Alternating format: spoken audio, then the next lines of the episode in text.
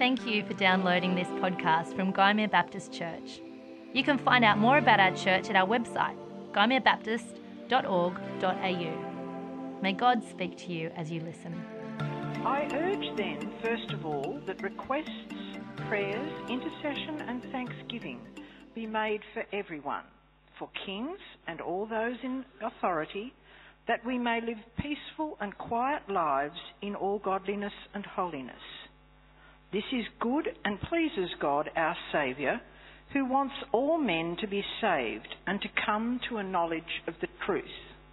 For there is one God and one mediator between God and men, the man Christ Jesus, who gave himself as a ransom for all men.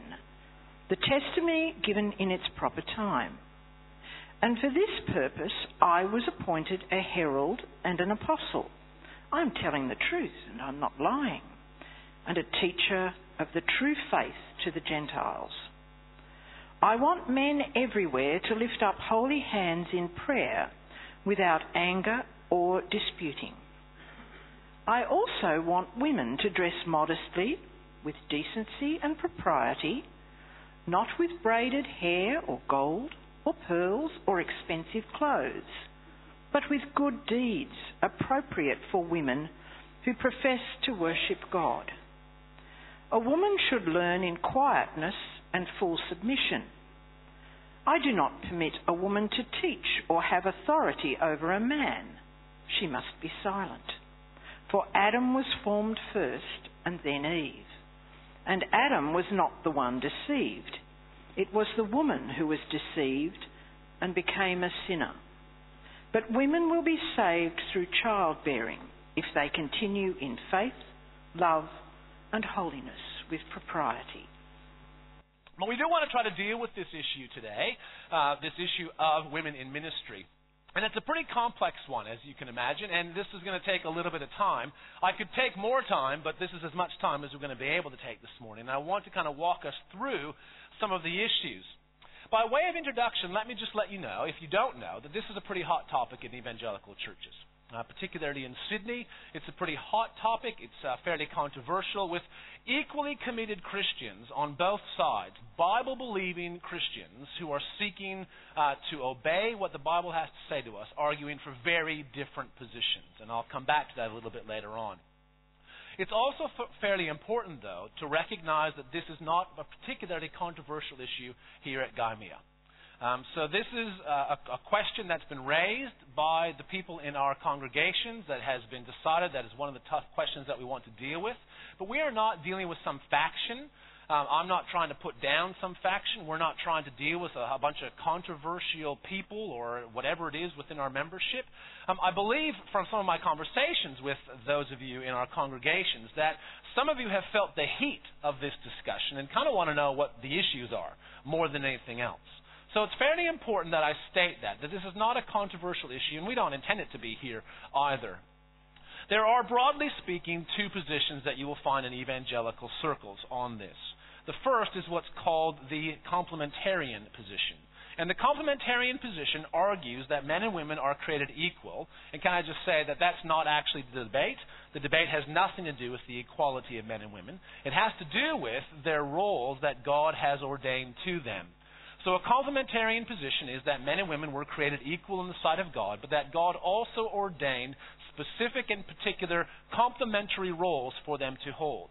The two that are most frequently cited are about male headship in the house and this passage out of 1 Timothy chapter 2 about women not teaching or having authority over men in mixed settings, such as a, a public setting of worship.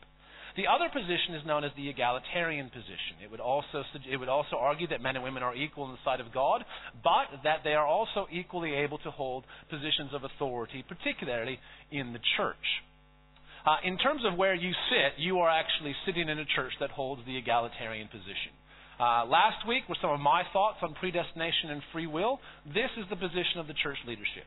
Uh, it reflects not only our beliefs as a leadership, but it also reflects our practice for a long, long time.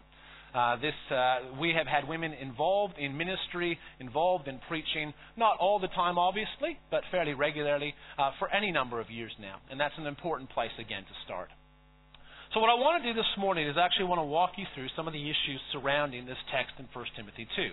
If you've never thought this was a controversial issue, you're soon going to find out why it is. If you're familiar with some of the controversy, well, you're going to get my perspective on some of that um, and how we can work our way through it. So here's the text again. This is in the TNIV. And this is the section from uh, first, sorry, from 11 to um, uh, 15 from 1 Timothy 2. A woman should learn in quietness and full submission. I do not permit a woman to teach or have authority over a man. She must be quiet. For Adam was formed first, then Eve, and Adam was not the first one was one deceived. It was the woman who was deceived and became a sinner. But women will be saved through childbearing if they continue in faith, love, and holiness with propriety. Now, if this were the only passage that we had in the New Testament, if this were the only passage we had in the New Testament that referred to women and, and, and ministry, I think we would be hard pressed to avoid the implications that women should not teach or have authority over men. Right? If this were the only text that we have. Now, it's not, and that's part of the complicating factor. But can I also say that even if this were the only text we had, this is not a simple text. There are a number of reasons why it's not simple. First of all, it begins with a woman should learn in full submission. But the context seems to suggest that it could also be wife, doesn't it? Particularly in relationship to uh, childbearing at the end, and its similarity to a passage in 1 Corinthians 14, which we'll look at in a few moments' time. There, and the word that's used, the Greek word, could be woman or wife, which certainly changes it, doesn't it? If it's wives, well, that's a little bit more specific than women, generally. Secondly, we have the question of what in the world Paul means by having authority over. Uh, the term that he uses there is what's known as a hapax legomena. In other words, it's a Greek word that is only found once in the New Testament, which means that we only have one place to work out from its context what it means. The normal word that, that's used for authority is exousia, which is used all the way through the New Testament. This has the edge of domineering, of violence associated with it. And it's only used here, which makes it a more complicated term than the standard word. It's also interesting, that, isn't it, that Paul says, I do not permit, which is a little bit more open ended than I forbid or I command that. Uh, it can also be translated as I do not allow, which suggests that there might be another time when he might allow. It's, a, it's an odd phrase for him to use. Then you've got that whole bit about Eve. What's that all about? Uh, and of course, it's a big deal because Paul goes back to creation accounts. And you're going back to creation accounts. That's a, that's a pretty big argument, and we need to kind of work that out. And finally, the issue of being saved through childbearing. That's the word for saved, for salvation. Now, as far as I was aware, that people are saved, men and women are saved through faith in Christ, not through childbearing. Uh, and so, what in the world do we do with that? How do we make some sense of that? So, even if this were our only passage that talked about women and ministry, it would be a complex one. You follow me so far? But it's not the only text that we have. And this is what makes it more complex for us. So what I want to do is I want to work our way through the text this morning. If you have your Bibles with you and want to open to 1 Timothy chapter 2 uh, and actually and, and put your finger there and then flip to 1 Corinthians chapter 14. Because when we look at this passage in 1 Timothy chapter 2, we actually find that it's in the context of the instructions for public worship. That's why I had Sue read the entire chapter. It's talking about what it's supposed to, what you're supposed to be doing in the midst of, con, of public worship. And in this sense, we have other passages that talk about the same issue. So in 1 Corinthians chapter 14 verses 34 and 35, Paul says, "Women should remain silent in churches, they are not allowed to speak, but must be in submission as the law says. If they want to inquire about something, they should ask their own husbands at home, for it is disgraceful for women to speak in the church. Another wonderful passage, isn't it? Okay. But notice the similarities between 1 Timothy 2 and 1 Corinthians 14. But in 1 Corinthians 14, the context is obviously between a wife and a husband. Even though it's translated as women, it seems more confined, doesn't it? A woman should ask her husband at home to find out. Now, in 1 Corinthians chapter 14, we are in another context of public worship that actually begins in chapter 11. And if you go back to chapter 11 of 1 Corinthians, you find a very interesting thing. In verse 2, Paul says, I praise you for remembering me in everything and for holding to the traditions just as I passed them on to you. But I want you to realize that the head of every man is Christ, and the head of the woman is man, and the head of Christ is God. Every man who prays or prophesies with his head covered dishonors his head. But every woman who prays or prophesies with her head uncovered dishonors her head. It's the same as having her head shaved. For if a woman does not cover her head, she might as well have her hair cut off. But if it is a disgrace for a woman to have her hair cut off or her head shaved, then she should cover her head. Yeah. You still with me on this? Okay. Now, here's what's interesting about that. Paul says that women can prophesy and pray in a public setting of worship as long as their head is covered. Which means that the ban here in 1 Corinthians 14 does not seem to be a total ban on women speaking in church. There seems to be something about it that's specific, shall we say. Because Paul says it's okay for a woman, if she wants, to prophesy or to pray aloud in the congregation, in the setting of worship, as long as she has her head covered. Now, it's reasonable, I think, to assume that the head coverings and long hair is actually culturally bound here.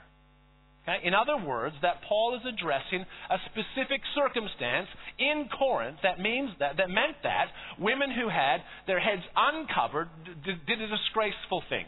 In our context, I think it's quite appropriate for women to have short haircuts. I don't know how short it would have to be to be qualified as short or long. I think it's appropriate for us not to have head coverings. And I think, as it says later in the passage, it's equally okay for men to have long hair.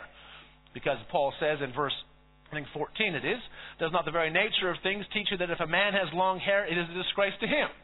I think those are culturally bound issues. But that doesn't mean we can just take 1 Corinthians 11 and 14 and just chuck out the bits we don't like, does it? We can't just say that with Scripture. That's a pretty dangerous position to say, well, that's cultural, so let's get rid of it. There seems to be some sort of a principle that undergirds what Paul is getting at. And here's what I think the principle is his concern is that the gospel is not brought into disrepute. And his argument goes, I think, something like this that throwing off or flaunting social conventions risks the reputation of the gospel. So to the women in Corinth, he's saying if you, if you go around prophesying and, and whatnot in your services and you take your head coverings off, it's a disgrace. You're making the gospel look bad because of how you're acting. Do you follow me on that? This seems to be Paul's primary concern. And I think we can trace it in a number of different locations. I think this principle actually sits behind the household codes that we find elsewhere in Scripture. You're familiar with those sorts of codes if you have a look in Ephesians, for instance. Ephesians chapter 5, it begins. Verse 21 Submit to one another out of reverence for Christ.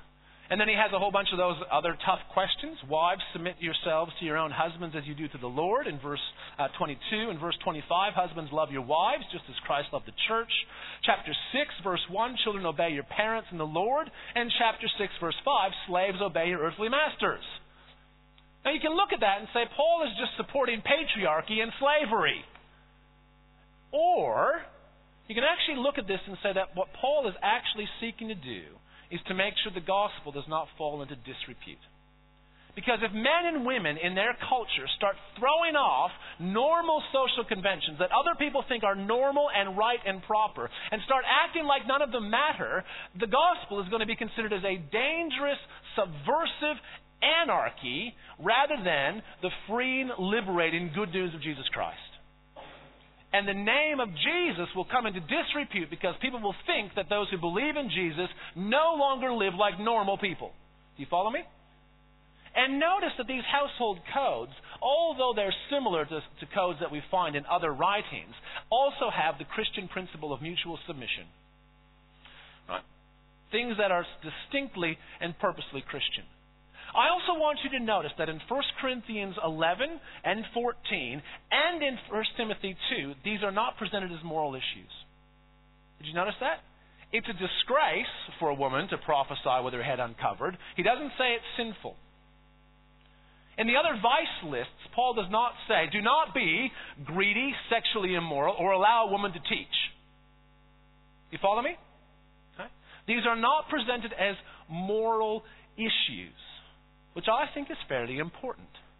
Now, If you jump back then to this passage in 1 Timothy chapter 2, I think we can see that perhaps, perhaps, part of the context has to do with this bringing the gospel into disrepute. Because notice the sorts of things that he talks about. In verses 9, he begins to talk about female modesty. He's concerned in public worship with female modesty. Isn't that interesting? Now, you know, we, we have uh, kind of standards of, of dress for those who are on the platform, right? And that would include some modesty in our dress, appropriateness in our dress. But Paul's saying to you, be modest in your dress. Well, that's a strange thing to include in a list on public worship, unless by immodest dress we bring the gospel into disrepute. Similarly, uh, he talks about in verse 11 this whole idea of a woman submitting to her husband. That may also have had to do with these issues of social convention. There are some scholars in, in the context of 1 Corinthians 14 who suggest that it was just socially unacceptable for women to be piping up in church asking questions as the sermon was being delivered. They should wait. That's just rude. Now, there may also be an issue of education at this point in time. Women did not have the same educational opportunities that men did in the ancient world. And realistically, we don't want someone who doesn't have any education teaching other people, do we? Male or female. But in this context, that may have had something to do with it. And then finally, you've got that reference to, to those who will be saved through childbearing. Now, notice that childbearing is kind of a, a normal social convention, right? Particularly antiquity. It's kind of what women did, shall we say. And you could, and I read this in a complementarian author, you could argue that what Paul is saying is that women are saved or they actually give evidence of their salvation by doing the things that are appropriate in their context and, as he goes on to say, love and faith and all those other things. The stuff that we normally associate with discipleship. You follow me? That's one layer on that. Now, if we jump ahead to the 21st century. And I, I, feel a little bit like the old Spice ad. Look to your Bible, look to me. Look to the Bible, look to me. Right? So we'll see how we go with this. But if you jump to the 21st century and consider then the principle that Paul is talking about, about bringing the gospel into disrepute, I ask the question, are we bringing the gospel into disrepute by not allowing women to teach? And we live in a culture where women have equal opportunities educationally and occupationally. Women are involved in leadership over men in nearly every single area of our world, and nobody questions it. We have had and may possibly have a female prime minister. I don't hear anybody saying we shouldn't listen to her or respect her if she tries to teach us anything. Are we perhaps bringing the gospel into disrepute by limiting their roles? In our context, which is very different than Paul's? I think perhaps we might. But these are not the only passages that refer to women in ministry. We actually have a whole bunch of stuff, a whole bunch of stuff that's changed quite significantly uh, in, sorry, a whole bunch of passages that reflect what was going on in the ancient world. The wider New Testament context actually reveals for us that women were, were actively involved in all forms of ministry, even teaching. And I'm going to I'm going to flash through these pretty quickly. We're not going to take a lot of time to, to discuss them. But for instance, the first witnesses to the resurrection were women. In Jewish culture, women's testimony was not valid. And yet, all four gospel accounts say the first and only witnesses of the resurrection in the, in the immediate context were women. That's pretty interesting. And when you have a look in the book of Acts, you find that Philip had four prophetess daughters. Uh, Acts chapter 21, verse 9.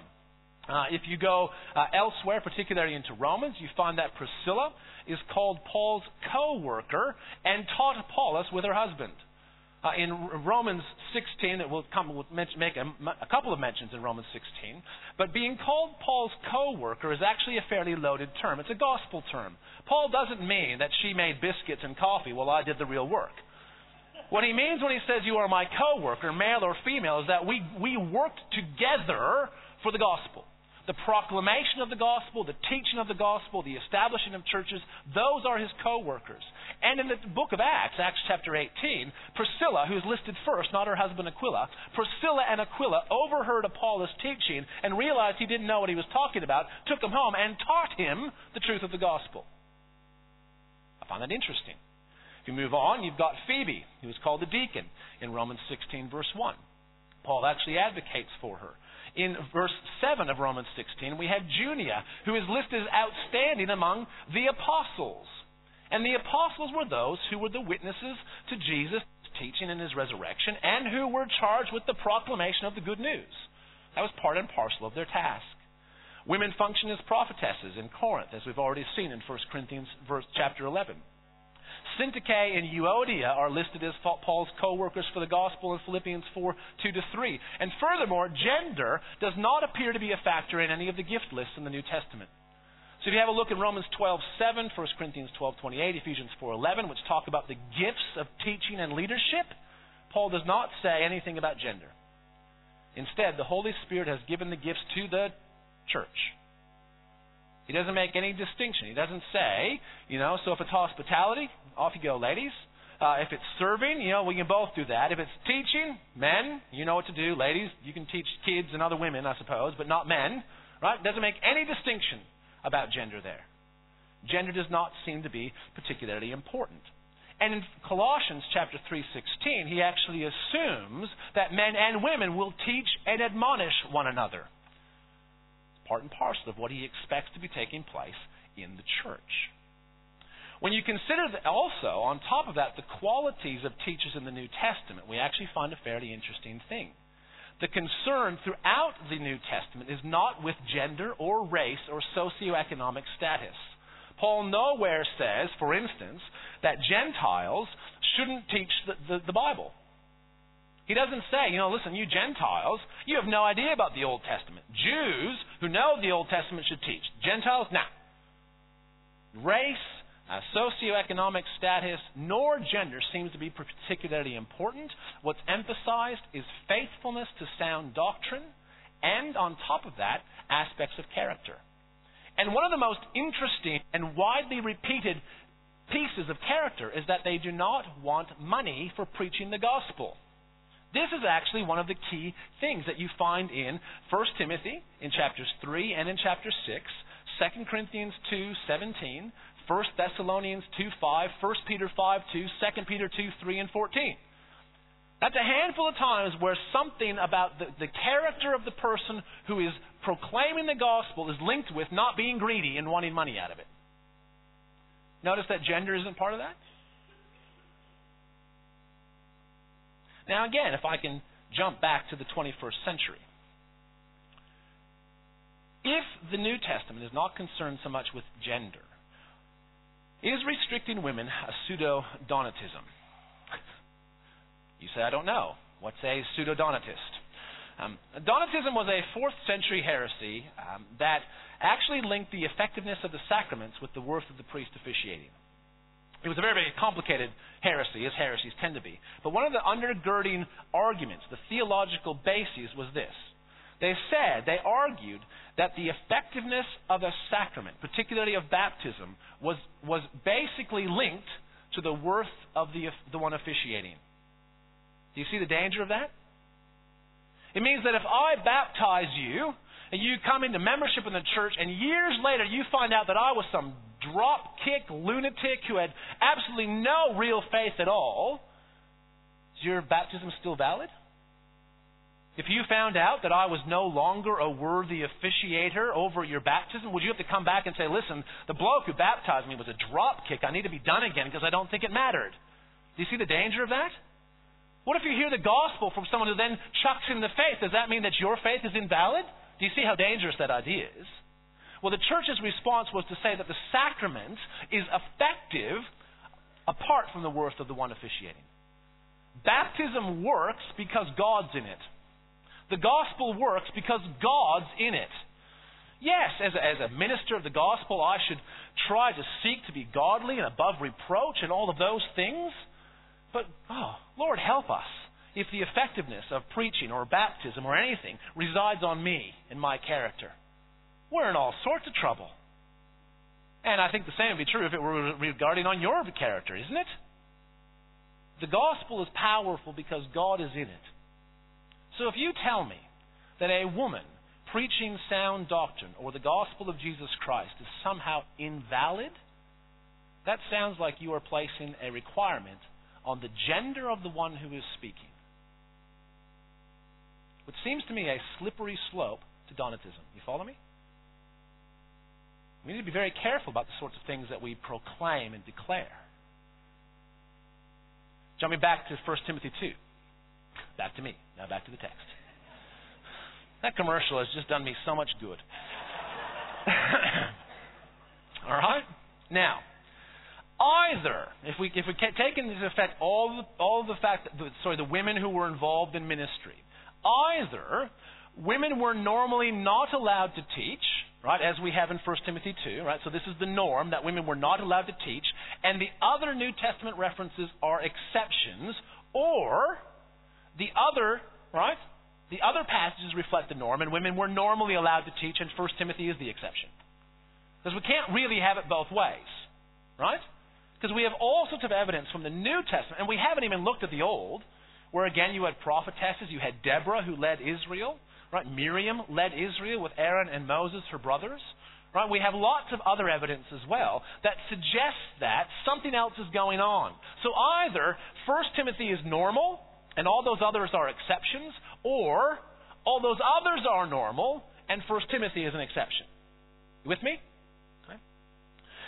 The problem with suggesting that 1 Timothy is normal is that none of those other examples are listed as exceptional. Paul doesn't say in Romans 16:1. Now Phoebe is a deacon, and I know I know what you're thinking. That's just kind of out of the box. Let me explain.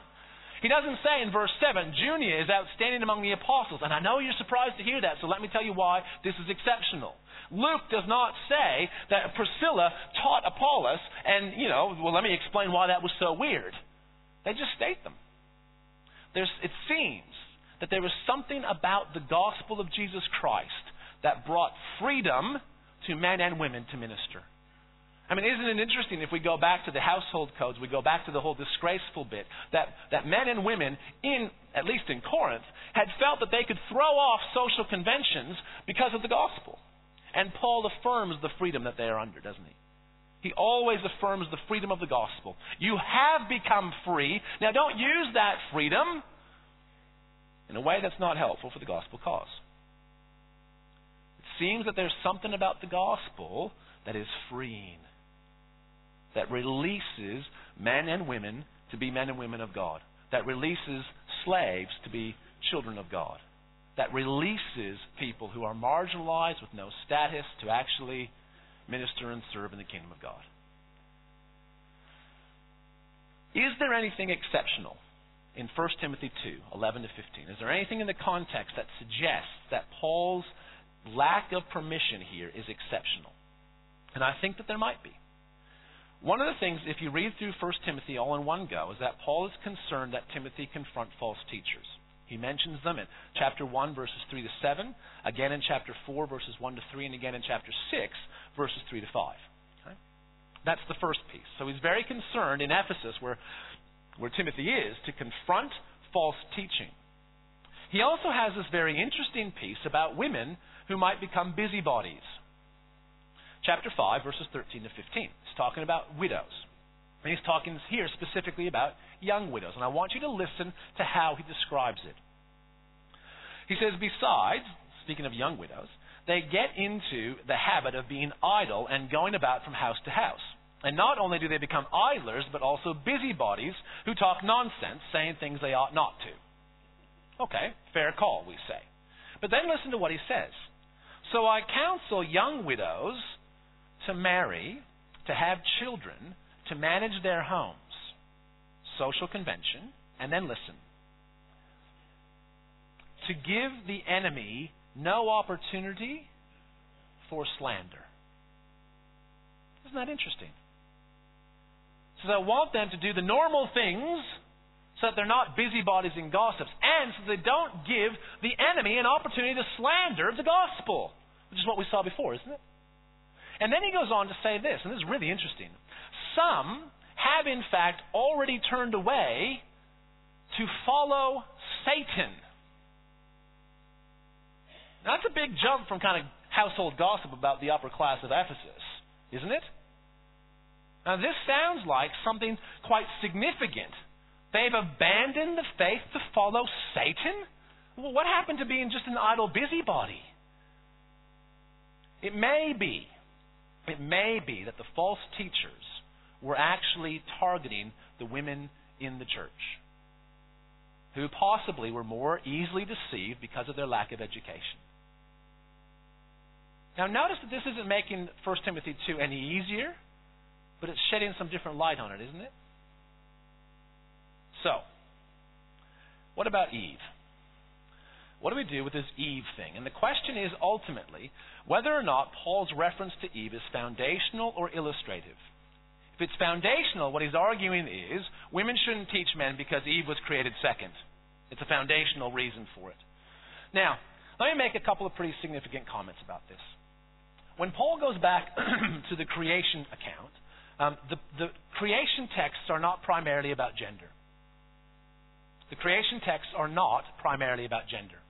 Genesis 1, verses 26 to 28, it tells us that God created humanity, male and female, in his image and gave them the same directives Be fruitful and increase in number, fill the earth and subdue it, rule over the fish of the sea, the birds of the sky, and over every living creature that moves upon the ground. No gender issues at all there, is there? In Genesis chapter 2, the woman is created as a helper suitable for the man. And the term helper is actually used elsewhere in the Old Testament to describe God as a helper for Israel. It's not about subordination at all, it's about a suitability. The animals are not appropriate for the man, the woman is. Furthermore, there's nothing about headship or authority or teaching found in these texts. That's read back into them from the New Testament. And having said that, the temptation scene is, does depict rather, a reversal of the created order. The serpent deceives the woman and then the man. And this is intentional and is an important part of the narrative because of the consequences of the fall, right? Where the relationships between each of those parties is broken. But notice that Eve is guilty not of disobeying her husband's authority or overstepping male headship, but for disobeying God. And Adam is likewise not critiqued or criticized for allowing his wife to, to teach him or, or to take leadership in that situation. He is found guilty of the same thing of disobeying the prohibition of God. And furthermore, there's absolutely no biblical basis to suggest that women are more easily deceived than men. Nothing. You will not find it. In fact, if you think about it, if women are more easily deceived than men, why in the world would they be allowed to teach at all? Especially other easily deceived women or impressionable children. Because we'll often allow, even complementarians will allow women to teach other women or children. That seems foolish if what, if what Paul is saying here is actually foundational. I think it's better to understand Paul's reference to creation in 1 Timothy chapter 2 as an illustration. He uses the order of creation to suggest that there are social conventions that they ought to fit within, the man and the woman and the, and the household and whatnot. But the description of Eve is actually an illustration. It's an illustration, it's an example where a woman was deceived with disastrous consequences. In chapter 5, isn't that what we see? These young widows who will begin to talk nonsense, which Paul then says has disastrous consequences of following after Satan. Just as Eve was deceived, and you know how that ended up, make sure that you handle these false prophets, these, sorry, these false teachers, and make sure that young widows remarry and have kids and manage their households so that the enemy doesn't have an opportunity to slander and they don't fall away and begin to follow Satan. Do you follow me on this? What's the bottom line? If you're wondering if I'd ever get to one, I'm going to have a crack at one. What's the bottom line? The bottom line seems to me to be this in the wider context of the Bible, it appears justified that women can and should teach and lead the church, including men. I believe that. I think it's important that we affirm that. In 1 Timothy chapter 2, 11 to 15, which is still a tough passage. Don't let me fool you into thinking that, oh, we've just solved it all. Isn't that simple? It's still a complex passage. But in 1 Timothy 2, Paul is addressing a specific, somewhat exceptional circumstance in Ephesus. It's somewhat exceptional because it seems that in first, in, sorry, in Corinth, he had the same kinds of issues. that women in particular were throwing off some of the, the, the, normal constraints of social convention, bringing the gospel into disrepute, and possibly, with a lack of education, doing more damage than good. This is a specific situation. His primary concern, I would argue, seems to be the reputation of the gospel and sound doctrine. And that should be our concern as well. Our primary concern should be with sound doctrine and good teaching. Now, let me just wrap up by making a couple of observations. This is not a salvation issue, but it does concern the gospel. This is not a salvation issue. Anyone who tells you that if you don't believe one of these views, you're therefore not a Christian, is wrong and is falling into the category of false teachers, I reckon. This is not a salvation question. We will not stand before the throne of God to answer several questions about our faith. It's not going to be a matter of saying, Did you place your faith in Jesus Christ as your Lord and Savior? Yes, I did. Did you think women should teach in, in churches? Yes, I did. Bon bon, sorry. You were so close. You follow me?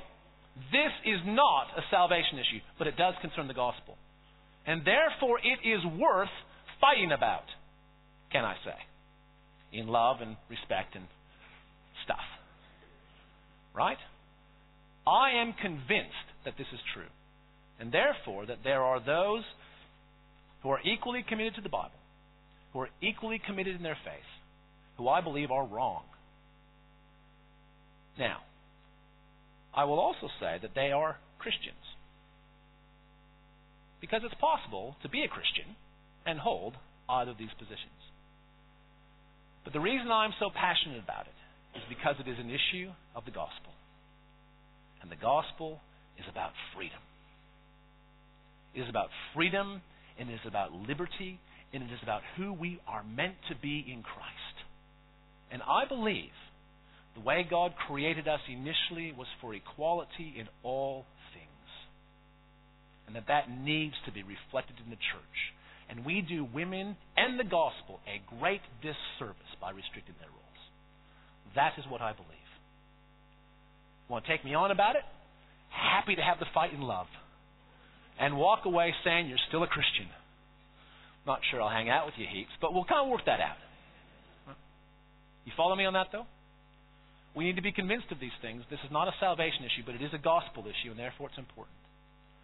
But can I suggest, then, in conclusion, that we need to be more concerned with the content of the message and not the gender of the messenger?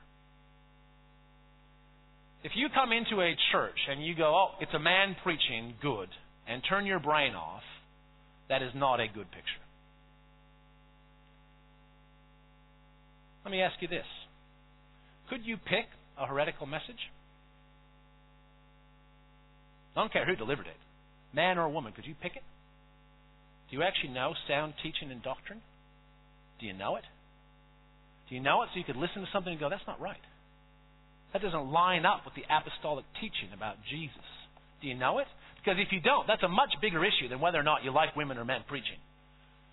Is a much bigger deal that we are concerned for the gospel. And I don't know if you've noticed, but there are all sorts of things out there that are not the gospel. There are all sorts of things that no longer fall into the category of sound doctrine and good teaching. Can you pick it? Once you can pick it, then maybe we can go back to the issue of gender. But until then, I think we need to be seriously concerned to make sure we know good, solid teaching. I believe that if a man or woman does not teach sound doctrine, they should not teach. Not because of their gender, but because they're teaching the wrong thing. That can have disastrous consequences. I'm going to pray in a moment, and uh, we're going to conclude our service. We have run a little bit late. I'm, I'm not surprised. I'm not sure if you are. Um, but we're going to sing Amazing Grace because it actually contains um, it contains some of that good doctrine, doesn't it?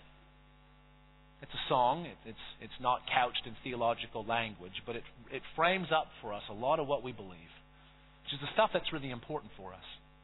But just before I do, let me just uh, point out that I've got a couple of references here, a couple of texts that you might find useful. The first of these by uh, uh, James Beck and Craig Blomberg, who are the editors, entitled Two Views on Women in Ministry.